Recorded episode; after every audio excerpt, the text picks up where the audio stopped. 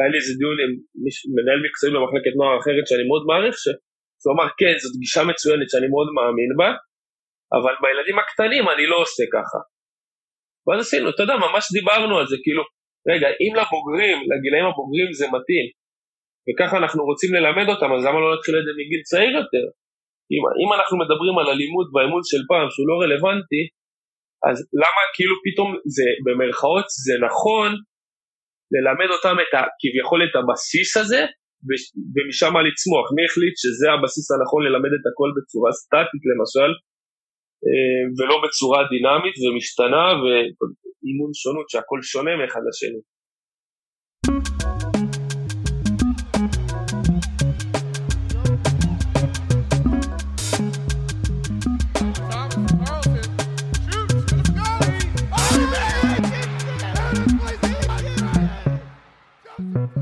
טוב, אז שלום לכולם, וברוכים הבאים לפרק החמישי של הפודקאסט לצאת מהקווים, מאמנים מדברים על אימון. אני עמית רחמילביץ'. אני גלעד ארמון. והיום אנחנו עם אביב ריין. מה נשמע אביב? מה נשמע חברים? שמח מאוד להיות איתכם פה. אביב היום הוא מנהל מקצועי במחלקת הנוער הכוח עמידה רמת גן, בעבר אימן במחלקות הנוער של הפועל ומכבי תל אביב, ככה כשאנחנו נכנסים לשיחה, תספר לנו בקצרה איך הגעת לאמן, איך הגעת לעמדת מנהל מקצועי. אה, אני מגיל קטן משחק כדורגל, והשחקתי בערך כמו רובם עד, עד גיל נוער, טיפה בבוגרים בליגות נמוכות, וראיתי שלא, שזה לא, לא הכיוון שלי כשחקן.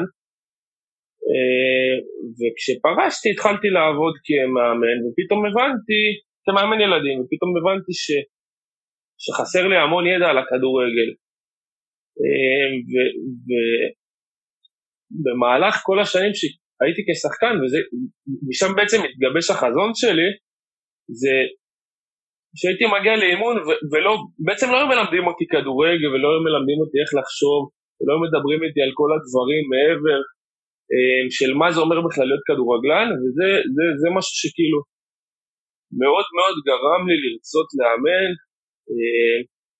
לאמן כדורגל כי זה משהו שאני אוהב, אבל מאוד לעבוד עם ילדים וכן לחשוף אותם להמון דברים שאני לא נחשפתי אליהם בתור ילד, וכאילו שהגעתי לגיל 18-19 וכשפרשתי, אמרתי לעצמי רגע איך אף פעם לא, לא ידעתי על הדברים האלה. גם אם זה תזונה, גם אם זה כושר גופני, גם אם זה כל הנושאים המנטליים למיניהם, אה, ומשם בעצם התגבש הרצון שלי ללכת ולעבוד עם ילדים. איך הגעתי להיות מנהל מקצועי? אני כבר, אמנם אני בן 31 ויחסית צעיר, אבל אני כבר מגיל 19 בערך מאמן במחלקות נוער שונות. אמ, ועוד פעם, במהלך השיחה נדבר היום, והגישה שלי היא פשוט שאני רוצה לשנות את החיים של כמה שיותר ילדים, זה בעצם מה שמניע אותי. ספר לנו עכשיו שאנחנו יודעים ככה איך הגעת, מה בעצם התפקיד שלך בתור מנהל מקצועי, איך אתה איך אתה קם בבוקר לתוך זה, ומה אתה עושה במהלך היום. אוקיי, okay, אז אה, משהו שאני אחזור עליו הרבה, אז זה תלוי, כי מנהל מקצועי למשל במחלקה שלנו, שהיא מחלקה יחסית קטנה, אה, הוא תפקיד מאוד שונה נגיד ממנהל מקצועי במחלקת הנוער של מכבי תל אביב או של מועדונים גדולים, זה הכל גם תלוי איפה, איפה אתה מנהל מקצועי או איפה אתה מאמן. אה, אז, בגדול בבוקר אני, הבקרים שלי פנויים ללמידה, אז אני אוהב ללמוד, לקרוא, לחקור. אה, זמן לשיחות עם הורים של ילדים, אה, לנסות לתפוס מורים בין השיעורים שלהם, אני מדבר עם מורים של שחקנים גם. אה, ואז מכין את האימונים לכל השבוע, אה, ובמחר הצהריים ובערב אני נמצא במגרש, נמצא במגרש עם הקבוצות שאני אחראי עליהן. אתה גם מאמן במחלקת נוער? כן, אני גם מאמן. מה אתה מאמן? אמ, שנתון 2008. זה ילדים ב', זה קבוצה ששנה ראשונה עוברת לשחק על מגרש גדול 11 על 11. ובמהלך השבוע שלך אתה גם צופה במאמנים אה, מאמנים ונותן להם פידבק? כן, בטח. אה, גם צופה בהם מאמנים, גם נכנס לעבוד איתם באימונים איתם, עם השחקנים.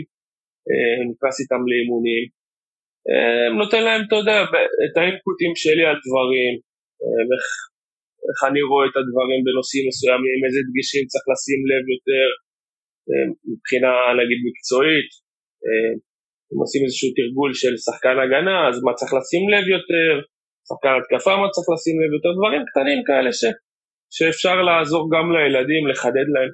אני מאוד מאמין במשפט שאלוהים נמצא בפרטים הקטנים, אז, ה, אז הנקודות הקטנות האלה של לתת איזשהו טיפ קטן לילד או טיפ קטן למאמן שיכול לשנות לו את כל, ה, את כל התרגיל זה מבחינתי הדבר הכי חשוב.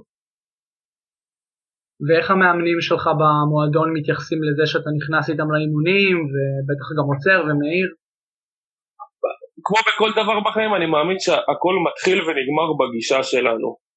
אה, כמובן שאני בחיים לא אעשה את זה באיזושהי צורה מזלזלת או פוגעת או, או חס וחלילה להשפיל. אה, ו- וגם אם אני חושב שהמאמן אמר איזושהי טעות או סתם אני אקח את זה בדוגמה הכי קיצונית אמר משהו שהוא ההפך הגמור ממה שהוא היה צריך להגיד אני בחיים לא אעשה את זה ליד כל הילדים או ליד כל הקבוצה. אה, יש צורה להגיד דברים ויש צורה להתנהל מול אנשים זה מבחינתי בראש ובראשונה, עוד, עוד הרבה לפני כדורגל. אז uh, כשאני עושה את הדברים, אתה יודע, זה, זה צריך לעשות באיזשהו טקט מסוים. זה, זה, זה בגדול, אתה יודע, זה עוד פעם, זה תלוי בסיטואציות. בחיים לא היה לי מצב שהייתי צריך לעצור איזשהו מאמן ו- ומול כל הקבוצה להעיר לו, אני בחיים גם לא אעשה את זה, אני חושב שזה דברים שהם... כאילו לפגוע במאמן, והמאמן מבחינתי הוא הדבר הכי חשוב. אני מאמין גם מאוד בעבודת צוות, אתה יודע, לפעמים יש דברים שלי נראים בצורה מסוימת, ולמאמן נראים בצורה אחרת, ואז אני יכול לשמוע, אנחנו בעצם יוצרים איזשהו דיון על הנושא הזה. היו מקרים שהמאמן קיבל את דעתי, היו מקרים גם שאני קיבלתי דעתו, אני לא רואה בזה שום דבר פסול. יש אצלך מאמנים שבטח גם רוצים להתקדם אולי ולהגיע לבוגרים, נקרא לזה ככה. אה, איך אתה בעצם נותן להם את ה... כאילו, הם, הם לא צריכים להרגיש שהם צריכים לנצח כנראה בשביל להתקדם, אני מאמין. אז מה איך אתה נכון. בעצם עוזר להם כמאמן להתקדם?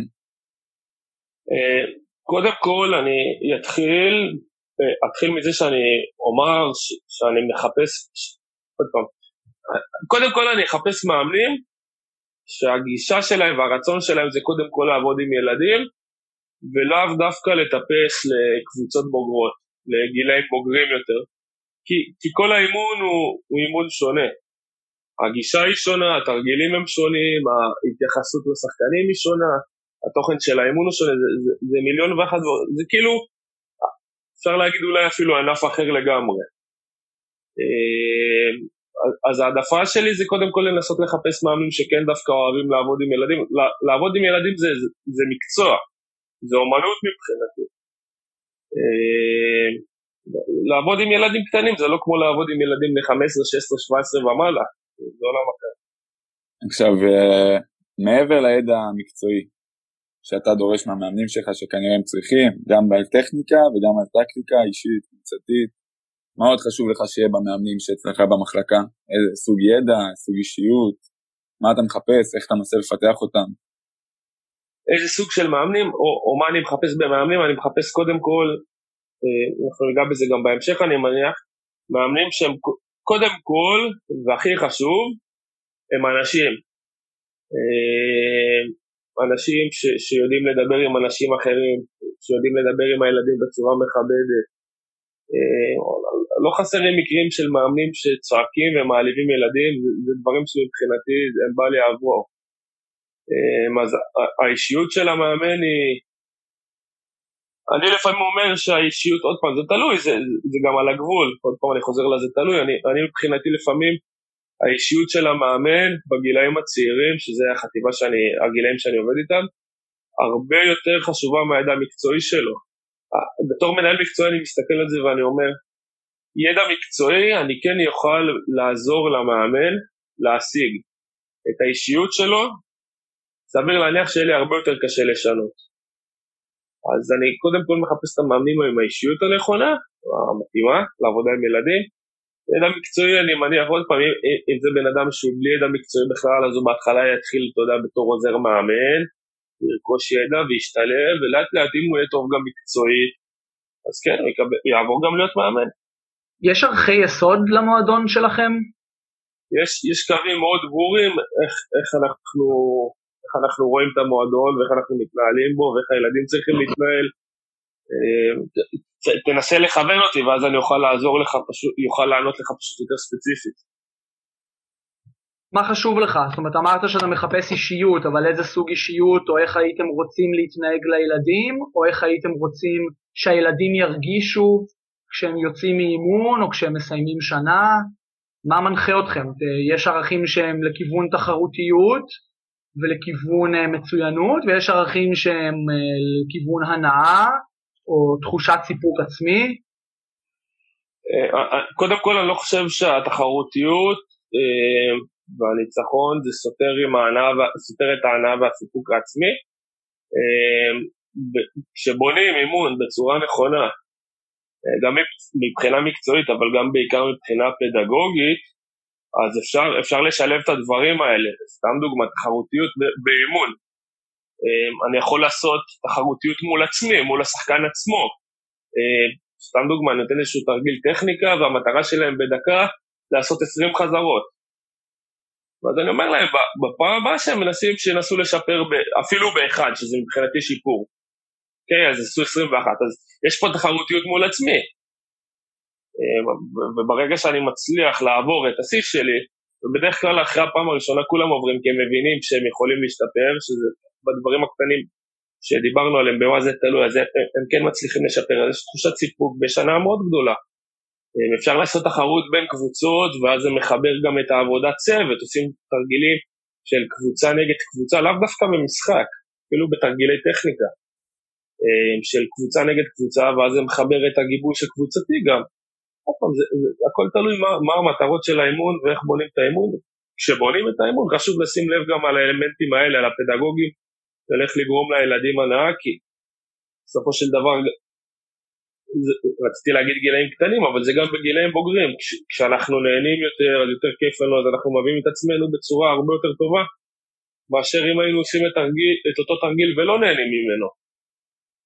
אמ, אז, אז ההנאה זה דבר קריטי בהחלט, אני חושב שכן הילדים צריכים להגיע לאימון בראש ובראשונה כדי ליהנות וללמוד, זה, זה לדעתי אפשר, לא אפשר, צריך לשלב את שניהם ביחד. אמ, זה לגבי, זה לגבי, עוד פעם, האישיות של המאמן, קצת נגעת בזה בהתחלה, אז צריך מאמן שיודע להכיל ילדים, אמ, שיודע, שמבין שכל ילד הוא עולם, עולם ומלואו, סתם יש איזה, זה פודקאסט של כספי עם אה, זהבי שהוא אירח אותו, שזהבי התארח אצל כספי בגולדן סטייט, והוא אמר לו, והוא ראה שבאימון, אימון כאילו אלופת NBA, כל האימון זה מוזיקה ואווירה טובה וכיף וצחוקים, אה, ו- ויש את הסיפור של רודמן, שאיך איך, איך פיל ג'קסון התייחס אליו בצורה שונה משחקנים אחרים, ועוד פעם, ואצל ילדים זה אפילו יותר קריטי, כי, כי בתור מאמן יש ילד שאתה יותר צריך ללטף אותו, ויש ילד שאתה יותר צריך להיות איתו אולי טיפה יותר נוקשה, ויש ילד שאתה אפילו רק צריך להסתכל עליו עם איזה מבט בעין, והוא מבין שהוא עשה משהו שהוא או, או טוב או לא טוב למשל. אז זה, זה, זה לדעת להתנהל מול אנשים, זה מבחינתי אולי התכונה הכי חשובה של מאמן. הזכרת קצת את זה ש, שברמת האימון הבודד יש אה, מטרות שאתה רוצה להשיג ואז גם תחרות יכולה להשתלב בזה. תוכל לספר לנו באופן כללי מה המטרות של מחלקת הנוער שאתה, שאתה מנהל? זאת אומרת, ילד מגיע לך בגיל תשע, מה, מה קורה לו כשהוא בגיל תשע, מה, מה הוא חובר כשהוא כבר בגיל 12, איך הוא אמור לצאת בגיל 18-19 מהמחלקה? אה, קודם כל, אני מאוד אשמח שישארו אצלנו ילדים מגילאי 9 עד 18 בדרך כלל, ומסיבות אחרות זה, זה לא תמיד קורה, עוד פעם יש מלא שפורשים וזה בסדר, יש כאלה שעוזבים לקבוצות אחרות. אה, האמת שיש אצלנו אה, שחקנים, עוד פעם, מגילאי 9 עד 18, לדעתי זה נדיר בארץ שילד, אתה יודע, ממשיך באותה קבוצה בכל כך הרבה שנים, אבל בגדול מה הוא עובר, אז עוד פעם, בגילאים הקטנים המטרה זה יותר לשפר את הקורדינציה, אה, ואת היכולות הטכניות של השחקן, אה, ובגיל, ועוד פעם, גם נושא, גם נושא טקטי, אבל זה טקטיקה מסוימת, זה לא טקטיקה קבוצתית, זה טקטיקה אישית. אה, ובגילאים הגדולים, ככל שעולים בגיל, אז אתה יודע, מחדדים יותר דברים ויורדים דברים יותר לא... כמו שאני מלמד ילד בכיתה א' את לוח הכפל למשל, ובכיתה י' אז אנחנו כבר לומדים הרבה יותר משוואות יותר מורכבות ודברים הרבה יותר מורכבים, אז ככה זה באמון, אתה, אתה יורד בגילאים הקטנים, אתה מדבר, נוגע יותר בכלל, וככל שאתה עולה עם הגילאים אז אתה נוגע יותר בדברים הקטנים והספציפיים. אה, מה עושים בכל שלב? עוד פעם, זה, זה, זה מאוד משתנה, אבל בגדול זה מאוד משתנה, זה תל, תלוי מה השחקן, יש שחקנים שצריכים אה, דברים יותר ספציפיים, יש שחקנים שצריכים יותר שיחות מנטליות, יש שחקנים שצריכים אה, לעבוד יותר גופנית, יש שחקנים שצריכים יותר עזרה בנושאים לימודיים, זה, זה, זה עולם ומלואו, כאילו לעשות, רק הנושא הזה לבד זה, זה אפשר לעשות עליו איזה שלושה ארבעה פרקים של הפודקאסט. אוקיי, okay. עכשיו נגעת בהתמקצעות וגם דיברת על זה בתחילת השיחה שבבקרים שלך אתה משקיע זמן בלמידה. אז אה, מה אתה לומד, איך אתה לומד, כמה אתה לומד, גם בתור מאמן, גם בתור מנהל? אה, שומע המון הרצאות אינטרנטיות, תיעד, קורא המון מאמרים, גם הלימודים העיקריים שלי האמת זה לאו דווקא מכדורגל, אלא מדברים ש, שהם מסביב לכדורגל, כאילו, עוד פעם, מה זה מסביב? זה, זה דברים שהם כביכול מסביב אבל לא פחות חשובים מהכדורגל עצמו. אה, עוד פעם, איך לדבר לילדים, איך לגשת לילדים, איך, איך אה, לדבר עם הורים, הורים זה נושא קריטי שאני בטוח שנדבר עליו, איזה חומר לתת להורים, איך אני משתף את ההורים בתוך התהליך הזה של הלמידה, של ההתקדמות של הילדים. אה, תן לנו משהו ש... שקשור לאיך אתה מדבר עם ילדים, שלמדת, שהשתפרת בו, איך למדת אותו, מי למדת אותו, סתם דוגמה או משהו אחר שאתה מעדיף. תראה, אני, זה, זה דווקא נושא שהוא, אני יכול להמליץ מפה לכולם, הלכתי ו, ולמדתי NLP, NLP זה גישה שמלמדת אותך איך לדבר, איך להתנהל, איך, איך לגשת בכלל לאנשים, לאו דווקא לילדים, ואני יכול להגיד שלמדתי את זה בערך לפני שלוש או ארבע שנים לדעתי, וזו גישה שמאוד שינתה לי את התפיסה שלי באימון, באימון ילדים. סתם דוגמה הכי, הכי מצחיקה בעולם, אה, כשאתה אומר לילד, יש לך רגל חזקה ורגל חלשה, מה זה יוצר אצלו בראש? יש לי רגל אחת טובה ויש לי רגל אחת שלא טובה. אז איך אני משנה את המונח הזה רגל חלשה וכדי לא לגרום להם להבין שיש להם רגל חלשה. למשל רגל ימין או רגל שמאל, או, או רגל חזקה או רגל פחות חזקה. אתה יודע, זה לפעמים בדברים הקטנים האלה, ש, שאתה יכול לשנות ל, לילדים את, את, את ההבנה והתפיסה, או, או אתם שניכם עובדים עם ילדים, אז אני מניח שאתם, עם ספורטאים, אז אני מניח שאתם מכירים את זה, זה ספורטאי שאומר, שום דבר לא הלך לי. כאילו, ישר מכליל. ואז כאילו, זה היה מצחיק, ואז תמיד הייתי אומר לילדים כאלה, רגע, שום דבר לא הצליח לך? ואז הוא פתאום היה מתחיל לחשוב ולראות, כן, רגע, היו כן דברים שהצליחו לי, ואז אתה יודע, זה, זה, זה כן משנה את החשיבה, אבל עוד פעם, זה, זה תהליך וזה עבודה, בדיוק כמו בפן המקצועי, אז זה דברים ש, שצריך להקפיד עליהם כל הזמן, איך אני מדבר, מה אני אומר ואיך אני אומר. זה גם משהו ש, שאחר כך עוזר להם לחשוב על עצמם. זה לא רק איך הם מתייחסים אליך בתור מאמן, אלא גם איך הם חושבים על עצמם בתור שחקנים או בתור בני אדם. אני ממש התחברתי לדוגמה שלך על אה, רגל חזקה, רגל חלשה. אני כשאני מאמן, אני, אני חושב מצליח ב-99% מהפעמים להגיד יד ימין, יד שמאל, או יד ראשונה ויד שנייה. אה, והם שואלים אותי, רגע, רגע, אבל אה, יד חלשה? אומר לו, לא, אין לך יד חלשה, פשוט לא התאמנת על זה מספיק עדיין. מדהים. נכון, האמת שאני מאוד מאמין בזה. האמת שאני מאוד מאמין בזה, כן.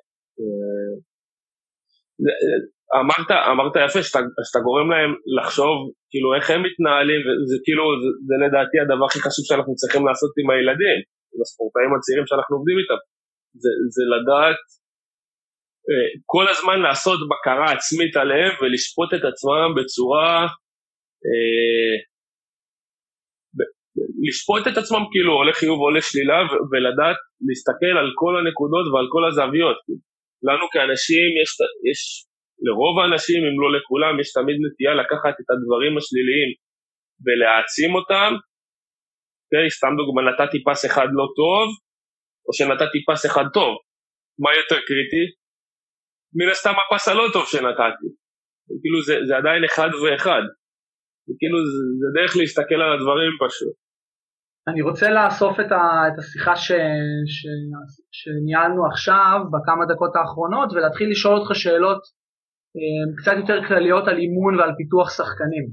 אה, ההיכרות הראשונית שלי איתך הייתה דרך הפייסבוק בזכות הדברים ש, ששאלת והדברים שכתבת וגם דרך האתר של, של Infinity Mind שאולי תוכל אחרי זה להרחיב קצת על, על מה הוא היה ואיך הוא, הוא בא לידי ביטוי בקריירה שלך בתור מאמן. ואני קודם רוצה לשאול אותך, מה זה אימון נוירוקוגניטיבי? מה זה בעצם אומר?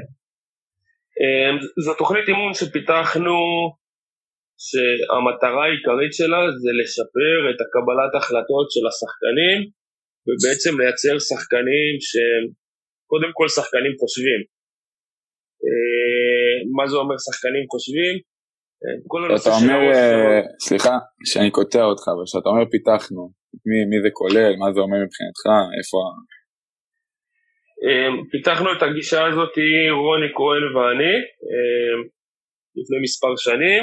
אמ, האמת שעכשיו אנחנו כבר לא, לא שותפים, לא, פשוט דרכים נפרדו בצורה טובה ולא מעבר לזה.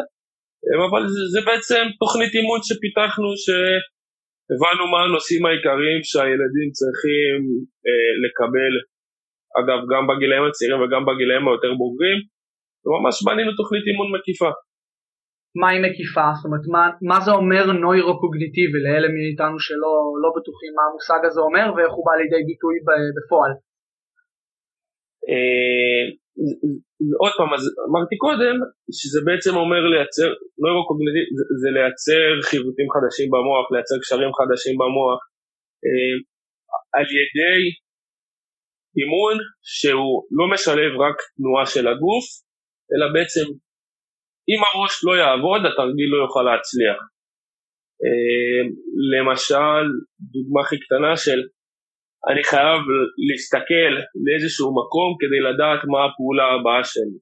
אוקיי? הסתכלתי על כיפה אדומה, ואם אני רואה כיפה אדומה אני צריך לעשות את הפעולה הזאת, ואם ראיתי כיפה ירוקה אז אני צריך לעשות את הפעולה הזאת, ואם ראיתי כיפה כתומה וככה הלאה, ואז אני מייצר להם קשר, זו סתם דוגמה קטנה, אני יכול לתת לכם עוד המון דוגמאות, בין הנושא של הראש לבין הנושא של הגוף. אפשר לעשות תרגיל מסירות שהוא, יש לו איזה דפוס עבודה קבוע,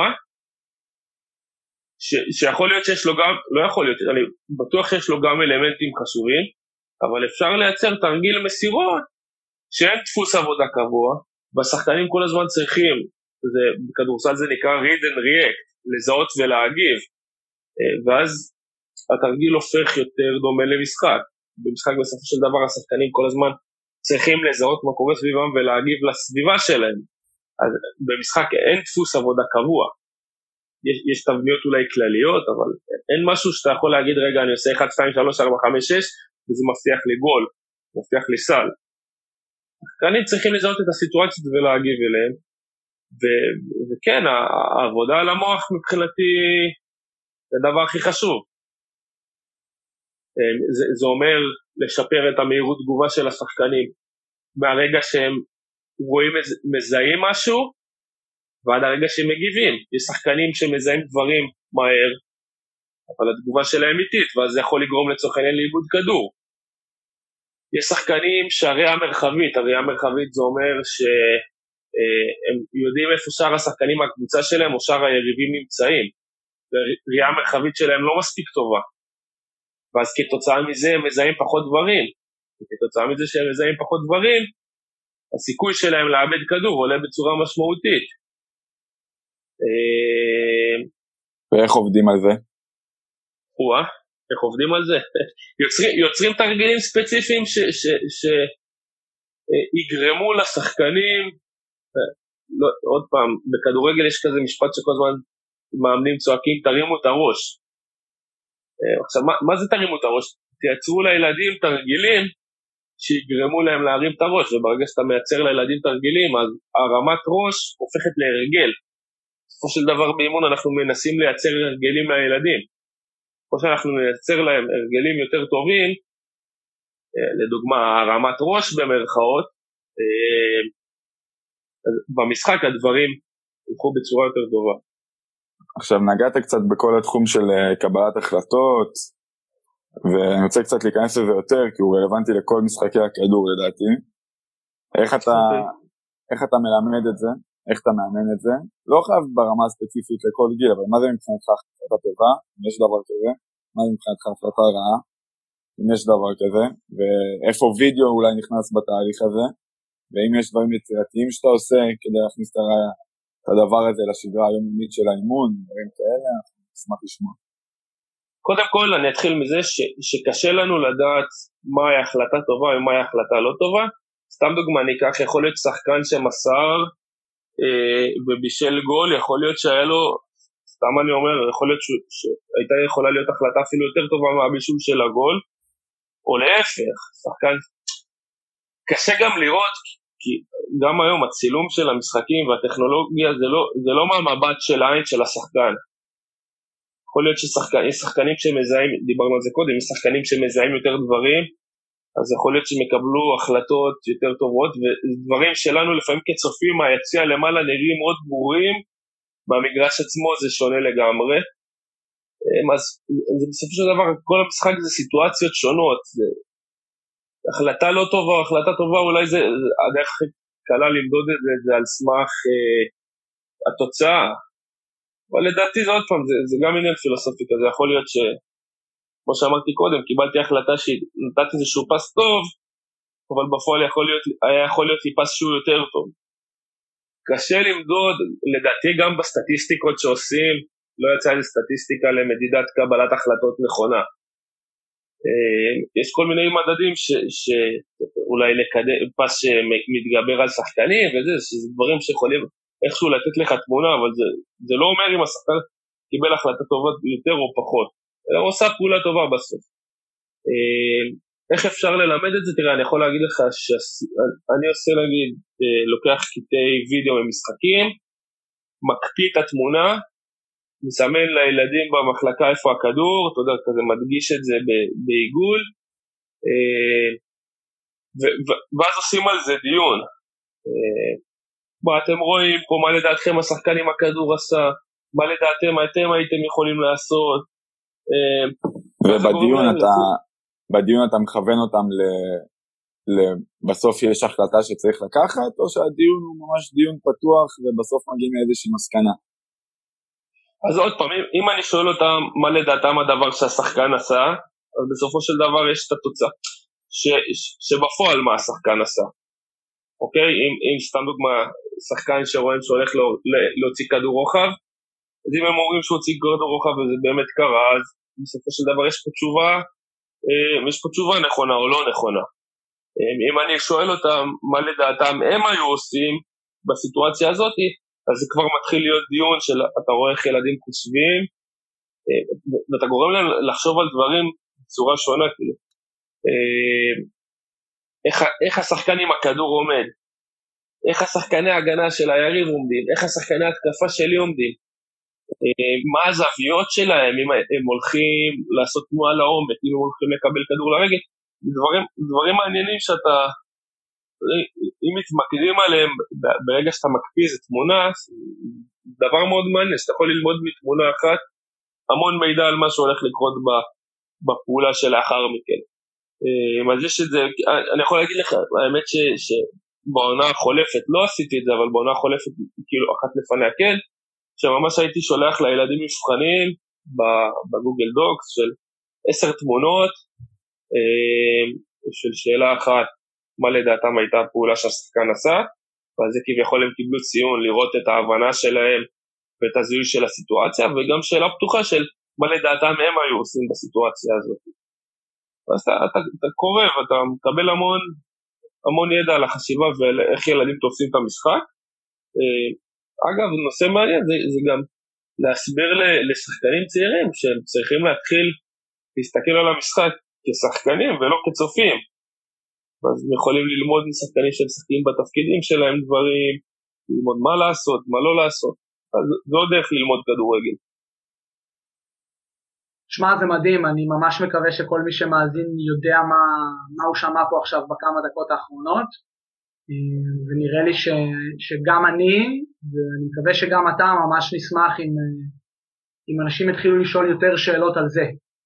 על איך, על איך מאמנים קבלת החלטות, גם על המגרש וגם מחוץ למגרש, זה תחום שיכול להפוך אותנו לספורטאים אחרים.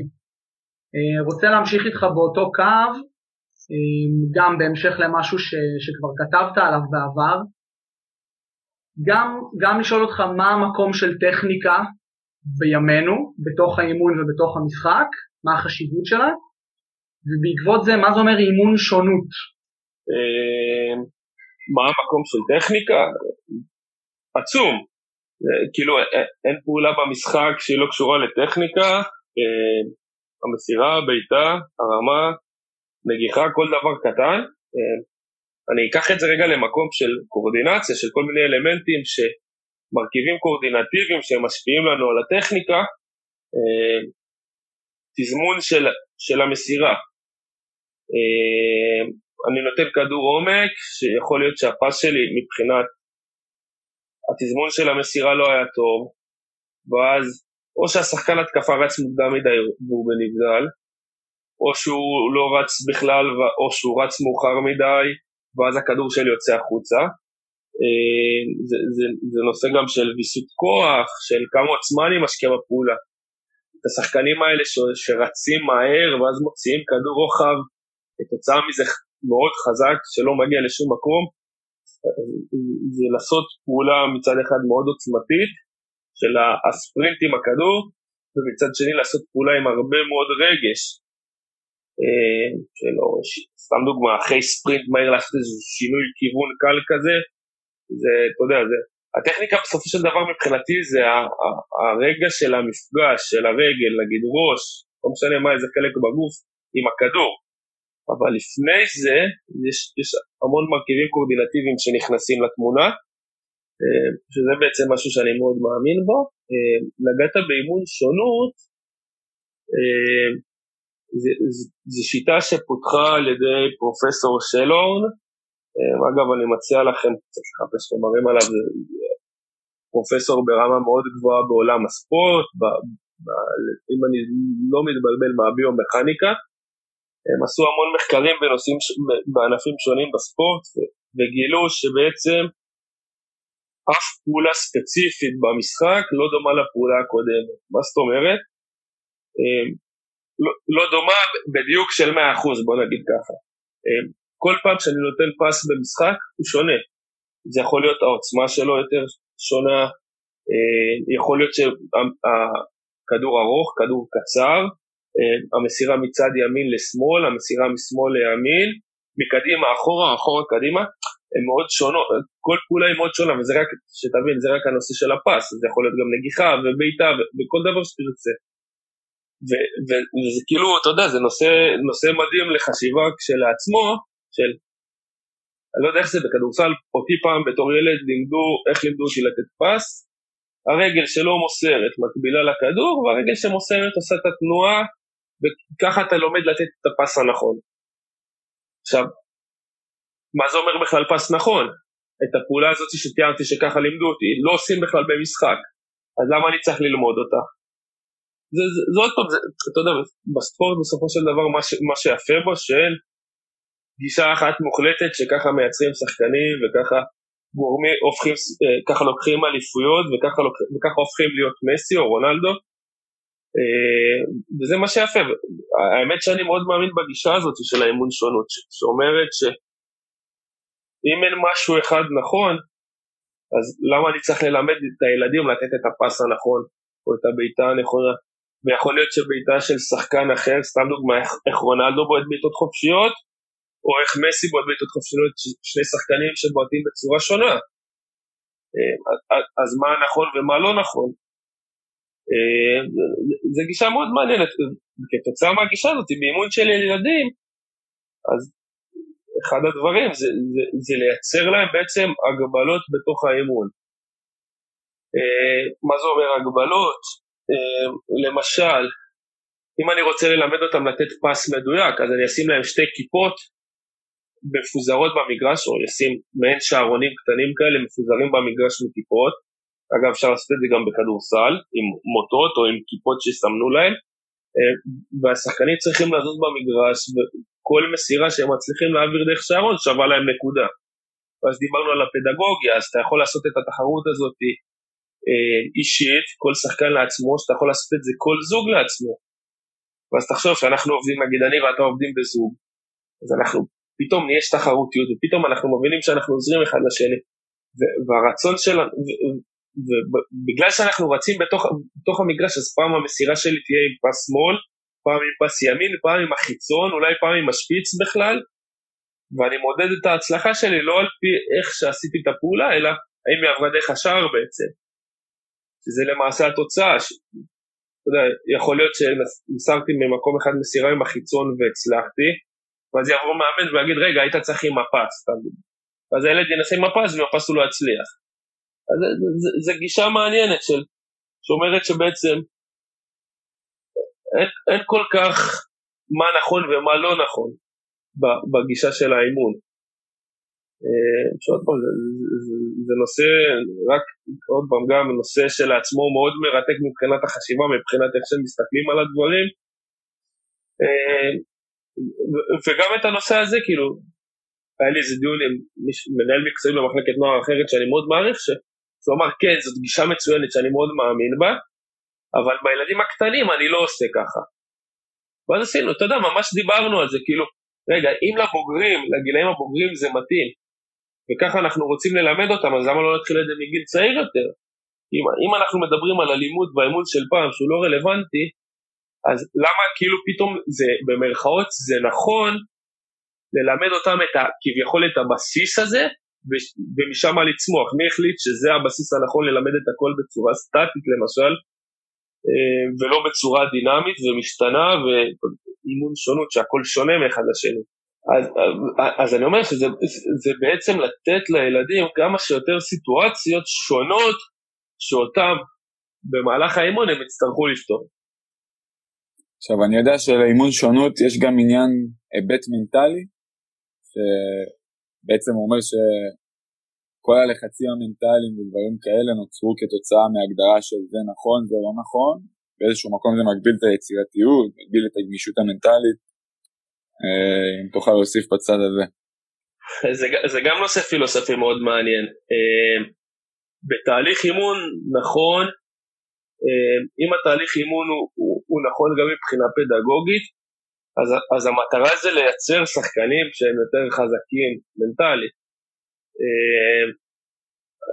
אני יכול להגיד לך שעוד פעם, לא אצל רובם, יש, יש המון שחקנים, המון מאמנים שעושים עבודה טובה בנושא הזה, אבל מאמנים ש, שלא עובדים נכון מבחינה פדגוגית, אני יכול להגיד לך שאגב זה משהו שכמעט ולא נוגעים בו בקורסי מדריכים ומאמנים, שלתפיסתי זה אחד הדברים הכי קריטיים.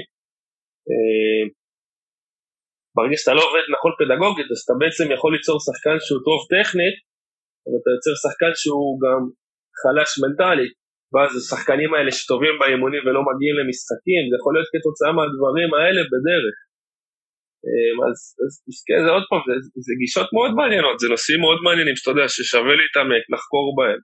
אין מה נכון ולא לא נכון, יש, זה, זה לדעתי הדברים שאני מאמין בהם פשוט. תוכל לפרט איך אתה, תוכל לפרט איך אתה, איך אתה מאמן בעזרת הגבלות אלמנטים שהם קבוצתיים? איך אני מאמן אלמנטים שהם קבוצתיים? מה הכוונה אלמנטים קבוצתיים? למה אתה מתכוון?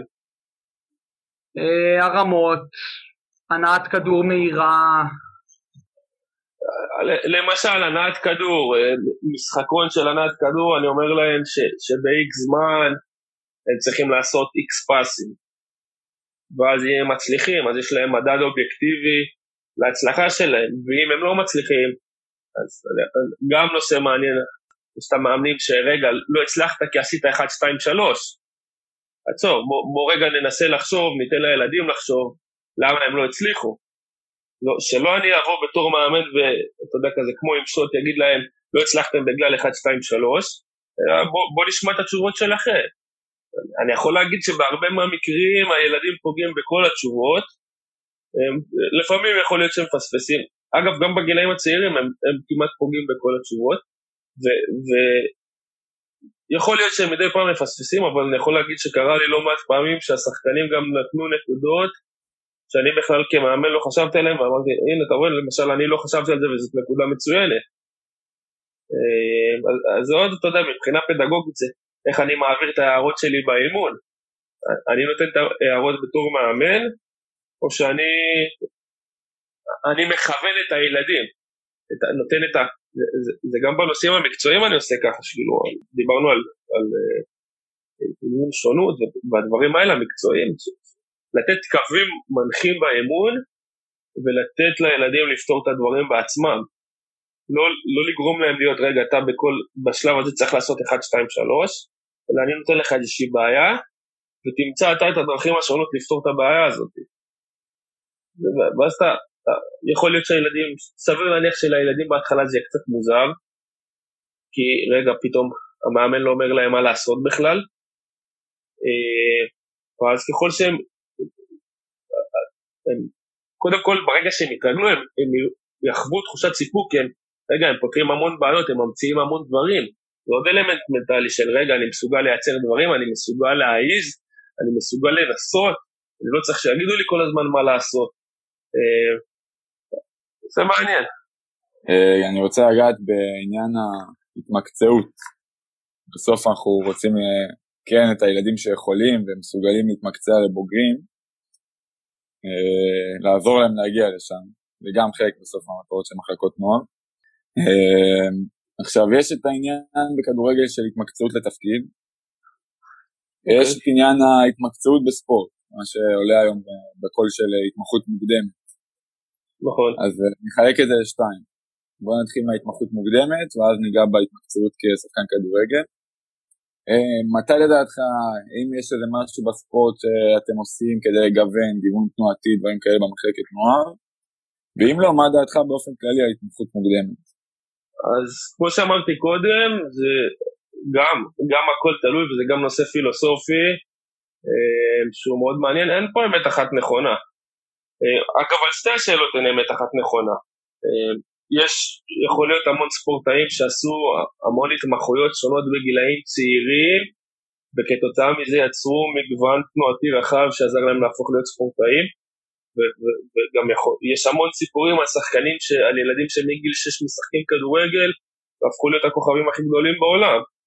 אה, אני חושב שבסופו של דבר הכל זה, הכל זה איפשהו באמצע כזה, צריך להיות שילוב של הדברים. אה, כן לייצר, אמרת את זה קודם, בסיס תנועתי, שזה דבר מבחינתי מאוד קריטי. אה, לאו דווקא אולי מענפים שונים, אלא פשוט תראה, אני יכול להגיד לך עליי, זה מצחיק, כאילו, אני מסתכל לפעמים, אני מעביר באימונים, אני, ילדים היום כמעט ולא יודעים לעשות גלגולים. תנסו את זה באימונים שלכם, כאילו, תגיד ילד לעשות גלגול, לא יודע, אולי לא עובדים איתם על זה בבתי ספר, על הדברים האלה, כאילו, בשיעורי ספורט, לא יודעים לעשות גלגולים. אתה פתאום אומר לילדים, ולא ילדים בני חמש-שש, אתה מבקש מהם לעשות דילוגים, לא יודעים, חלקם לא יודעים מה זה דילוגים בכלל. קפיצות על רגל אחת, יש שחקנים שלא מסוגלים לקפוץ 3, 4, 5 קפיצות על רגל אחת בלי ליפול. זה, זה, זה, זה מגוון תנועתי, זה לדעתי אחד הדברים הכי קריטיים בכלל, קודם כל לאנשים, ובטח ובטח לספורטאים. אני יכול להגיד לך שאצלי באימון, אה, בחימום למשל, אני כן מנסה להכניס להם את זה כמה שיותר. למשל, הובלת כדור תוך כדי דילוגים, הובלת כדור תוך כדי אה, קפיצות על רגל אחת, הובלת כדור תוך כדי צעדי רדיפה, אה, כל מיני תרגילים כאלה, אתה יודע, הובלת כדור תוך כדי סיבובי ידיים קדימה, אחורה, כל מיני תנועות כאלה של הגוף כדי. לגרום להם בסופו של דבר לשלוט בגוף שלהם בצורה יותר טובה. אז התמחות ענפית עוד פעם, זה, זה, זה הכל תלוי, אני חושב ש, שאם אתה עובד נכון מבחינה מקצועית אתה יכול לייצר לשחקנים מגוון תנועתי נכון כביכול, כביכול רק בכדורגל, אבל תנועות גם מענפים שונים. אה, זה לגבי זה, לגבי התמקצעות בתפקיד, עוד פעם, זה גם נושא מעניין שאין עליו אמת אחת, כאילו, זה... אגב, אמרתי קודם שעשיתי שיחה עם איזשהו מנהל מקצועי מועדון אחר שאני מאוד מעריך, וגם על זה דיברנו, של בדרך כלל אומרים התמקצעות, תפק... אה, התמקצעות בתפקיד מסוים מגיל 15, 16, 17 נגיד, ואז אתה עובר ללמד את הילדים טכניקה על פי תפקידי, אה, סתם דוגמא, אתה מגן ימני אז מה אתה צריך לעשות בתור מגן ימני. עכשיו זה, זה, זה נושא מעניין, כי אם זה נכון לילדים בני 15-16 ומעלה, רגע למה לא לקחת ילדים בגיל הצעיר וללמד אותם? עכשיו אה, אתה מה אתה עושה בתור מגן ימני ושבוע או חודש אחר כך מה אתה עושה בתור בלם ומה עוד פעם כמובן בהתאם ל, ל, ליכולות של הילד. אני לא אקח חלוץ ואגיד לו מה אתה עושה בתור שוער לצורך העניין. או להפך. אה, בהתאם לנתונים שלו גם. ואז אתה כבר מגיל קטן חושף אותו לדברים שהם רלוונטיים למשחק. אז עוד פעם זה גישות, גישות מעניינות של איך לפתח ספורטאים, האמת אני יכול להגיד לך שאני עדיין לא, יכול להגיד את זה בגלוי, עדיין לא מצאתי את האמת האחת שלי, אני כל הזמן, לא, לא חושב ש... אני כל הזמן לומד וקורא ומנסה, אתה יודע, לחדד את הדברים ולעשות, אז אני, וכמו שאמרתי, האמת זה בסופו של דבר באמצע, אז אני כן חושב שגם בגילאים הקטנים, לעשות תרגילי מסירות שהם על פי תפקידים ולהסביר לילדים זה מגן ימני וזה מגן שמאלי וזה בלם וזה חלוץ וזה קשר. ואז כשאתה עושה את זה אתה גם מייצר להם תמונה של רגע זה התפקידים וזה מה שאנחנו עושים במשחק אז זה יכול לעשות לך קישור למשחק. אבל מצד שני אני גם עושה להם המון תרגילים שאין איזשהו סדר קבוע שגורמים להם לחשוב, שגורמים להם ללמוד, שגורמים להם להסתכל. צריך, צריך שילוב של הדברים בתיאוריה אצלי בתוך הראש, אני חושב שהדבר העיקרי ש... שמוביל להתמחות מוקדמת זה הורים. גם בגלל שהורים לא אוהבים לשלם על המון חוגים, אז הם בדרך כלל בוחרים אחד, מקסימום שניים, ובגיל יחסית מוקדם, תשע עשר, גם משאירים את, ה... את הילד או את הילדה בענף אחד, ואז אנחנו כבר תלויים במאמנים, אם המאמנים בוחרים שיהיה גיוון תנועתי באימון או לא. נכון. ובהיבט השני, כל הורה רוצה לראות את הילד שלו מצליח, וכמה שהילד שלו יהיה יותר ממוקד בתפקיד אחד או, ב, או בצורה אחת של עשייה, אז יהיה לילד יותר קל להצליח מוקדם. אה, מה המקום בעיניך של ההורים, לא רק בהתמחות מוקדמת, אלא בכלל בתהליך של פיתוח של ספורטאים? מקום קריטי מאוד. אה, ההורים הם, אני יכול להגיד את זה בצורה די נחרצת, הם מאוד קריטיים להצלחה שלנו כמאמנים וכמועדונים. אה, עכשיו, למה אני אומר את זה? אני יכול להגיד לך מניסיון של לא מעט שנים, אבל גם לא הרבה, אה, שאני חווה את זה ביום יום, שהורים, גם אלה שכביכול כבר הרבה שנים בכדורגל ואוהדים והכול, הם, הם לא באמת מבינים מה זה אומר לגדל ילדים ספורטאים, הם לא באמת מבינים איך הם כהורים צריכים להתנהל בתור מועדו, בתוך מועדון, איך הם באמת צריכים להתנהל מול המאמן, איך הם באמת צריכים להתנהל מול המנהל המקצועי או מול הילדים שלהם שהם השחקנים בקבוצה. ואני אני, יותר מזה, אני בטוח שהם גם לא עושים את זה ממקום רע. לא, לא מכיר הורה שרוצה לעשות נזק לילד שלו, אלא ממקום, ממקום של פשוט חוסר הבנה. ואני חושב ש, שאחד הדברים הכי חשובים שמועדונים צריכים לעשות זה, זה לא, אף פעם לא, לא יצא לי ממש, אתה יודע, לרדת לעומק של הדברים האלה, אבל זה, זה לבנות גם תוכנית מיוחדת להורים של, לא יודע, הרצאה של פעם בחודש, איך מגדלים ילד ספורטאי, איך מתנהלים בתוך מערכת, איך, איך מדברים עם ילד לפני או אחרי משחקים, איזה אוכל מכינים לו, כמה הוא צריך לישון, למה, למה הנושאים הלימודיים חשובים להצלחה שלו לכדורגל, אם הם בכלל חשובים, סתם אני אומר, אתה יודע, אני כאילו זורק שאלות כאלה לאוויר, אה, ופשוט לתת כלים גם להורים, וברגע שתיתן כלים להורים, והם יבינו מה המועדון עושה, והם יבינו איך המועדון תורם להם, ואיך המועדון הופך אותם גם להורים יותר טובים, וגם את הילדים שלהם לשחקנים יותר טובים, אני חושב שכולם ירוויחו פשוט. אה, כמובן שצריך לשים פה, אתה יודע, זה כאילו, כביכול יבואו ויגידו רגע אתה מערב יותר מדי את ההורים. ש, שזה גם נכון אבל אתה יודע צריך לשים פה את הקווים מאוד ברורים ו- ולהגיד את האמת בצורה כמו שהיא אנחנו רוצים לעזור לכם אנחנו רוצים לעשות לפתח את הילדים שלכם שיהיו ילדים יותר טובים שחקנים יותר טובים ספורטאים יותר טובים רוצים לעזור לכם לתת לכם כלים אבל בסופו של דבר אנחנו הצוות המקצועי ואנחנו מחליטים איך הדברים מתנהלים. אה, ולשים את הדברים מאוד ברורים ומאוד, אתה יודע, גלויים כזה, מאוד, אמת ישרה בפנים, אני, אני מאוד אוהב להגיד את האמת להורים, כאילו. אז ככה זה, זה, אתה יודע, אין פה מקום למשחקים, אמרתי לך 1, 2, 3, אוקיי, זה, זה המצב. אני מסכים. גם צריך לזכור שבסוף הם גם משלמים ורוצים לקחת חלק פעיל ב... במשהו משמעותי של הילדים שלהם. ברגע, ברגע שמועדונים יתחילו להתייחס להורים כלקוחות, כמו חברה שמתייחסת ללקוחות שלה, אני חושב שהכדורגל יכול להרוויח מזה יותר. בסופו של דבר הם, הם הלקוחות שלנו. אנחנו צריכים, צריכים לדאוג שהם יהיו מרוצים. עוד פעם, ב, ב, כמובן בהתאם ל, ל, ל, לזה שאתה יודע, אנחנו מספקים להם איזשהו מוצר, זה, זה המוצר שלנו, זה הדבר שאנחנו מאמינים בו, זה הדרך שאנחנו מאמינים בה. אתם רוצים מעולה לפי התנאים שלנו, אנחנו נדאג לעשות את כל הדברים שתהיו מרוצים. טוב, אז הגענו לשאלות שליפה, אנחנו שולפים עליך שאלות, אתה עונה לנו בתשובות קצרות, אתה מוכן? אש. מה ההגדרה שלך להצלחה? אושר. מה ההגדרה שלך לכישלון? לא מכיר את המושג הזה. או שהצלחתי או שלמדתי. חוויה משמעותית או רגע שיא כמאמן? שחקנים שאימנתי שעלו לשחק בבוגרים, בליגת העל או ליגה לאומית. דבר אחד שלא ידעת בהתחלה ואתה יודע היום. וואה, המון, כל מה שדיברנו עליו כמעט. אחד. הכל. מה ההבדל בין מאמן טוב למאמן לא טוב? הגישה שלו, גישה לילדים, לשחקנים. פילוסופיית, פילוסופיית האימון במשפט אחד.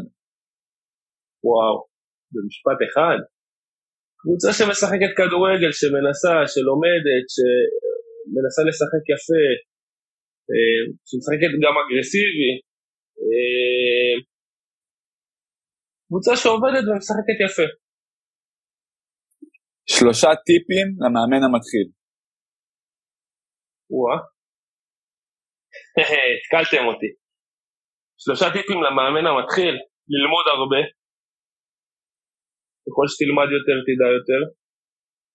אה, להבין שכל ספורטאי, שכל ילד הוא אדם שונה שמצריך גישה שונה ולהבין שהניצחון הוא חשוב אבל לא הדבר הכי חשוב. למה לאמן? למה לאמן? כן. התחושת סיפוק הכי גדולה שאפשר לקבל. לדעת שהשפעת לילד אחד על החיים ושינית אותה מקצה לקצה, האושר הכי גדול. אביב ריין, אני נהניתי מאוד, תודה שבאת. תודה רבה. אה, תודה רבה לשניכם. תודה לך. ככה, למי שרוצה להמשיך לעקוב, לאביב יש אה, חשבון פייסבוק פעיל, אביב ריין בפייסבוק, אנחנו גם נשים אותך, נתייג, שאנשים יוכלו להגיע לתוכן שאתה מפיץ. תודה רבה לכם והמון בהצלחה בבלוג החדש, סליחה, בברודקאסט ובבלוג של גלעד. אמ, אני, אני יכול להגיד ששמעתי את, ה, את הפודים הקודמים, גם למשל עם מסאי, והיה ברמה מאוד גבוהה. אמ, ממש, ממש נהנה לשמוע. תודה, תודה רבה.